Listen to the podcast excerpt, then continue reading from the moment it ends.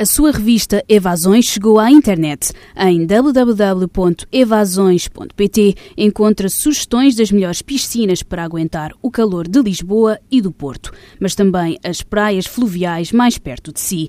Mostramos-lhe ainda a elite da alta cozinha no Algarve e os cocktails que tem de experimentar antes que o verão acabe. Se não dispensa um bom vinho, o crítico Fernando Melo diz-lhe quais deve provar. Os ingredientes para um verão em grande estão em www.evasões.pt.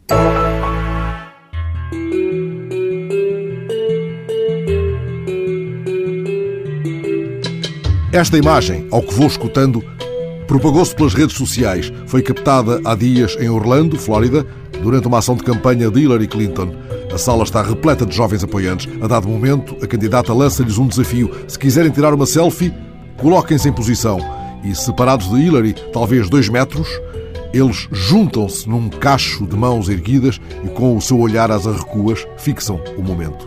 Hillary está de fato azul, em cima de um estrado, encostada à parede do pavilhão. Há entre ela e aqueles jovens apoiantes uma distância cautelar definida pela grade metálica a que eles se apoiam.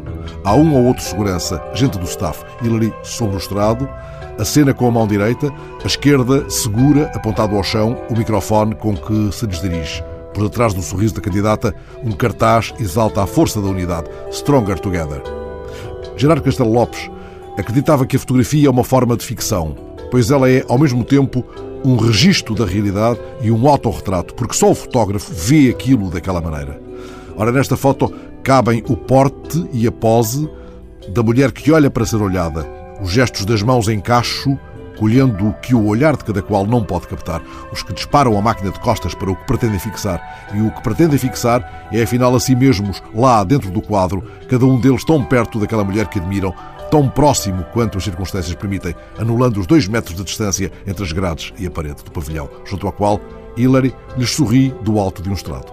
E todavia, como observava esta manhã o jornalista Nuno Domingues quando comentávamos a imagem, não se conhece uma só das selfies ali obtidas. Não temos disponível o primeiro plano do rosto de um dos autores das selfies ali registadas. O que temos, presumivelmente registado por um fotógrafo do staff, é esta imagem onde cabem todos os gestos daquele instante. O que é que esta fotografia tem de singular se ela não coloca na mesma linha, como pretendia Cartier-Bresson, a cabeça, o olhar, o coração? Mostra o estranho bailado suspenso, o que não muda do que entretanto mudará este não é o registro de selfies como aquelas de que Marcelo costuma ser o centro. Não é uma soma de selfies abraço.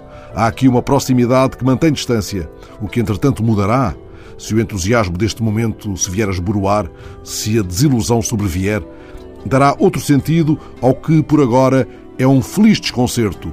Este é ainda o momento em que sobreleva o entusiasmo de quantos, paradoxalmente, procuram o alvo da sua admiração com o olhar às arrecuas. Querem prosseguir uma ideia de caminho, tendo como guia aquela que agora atiram para trás das costas.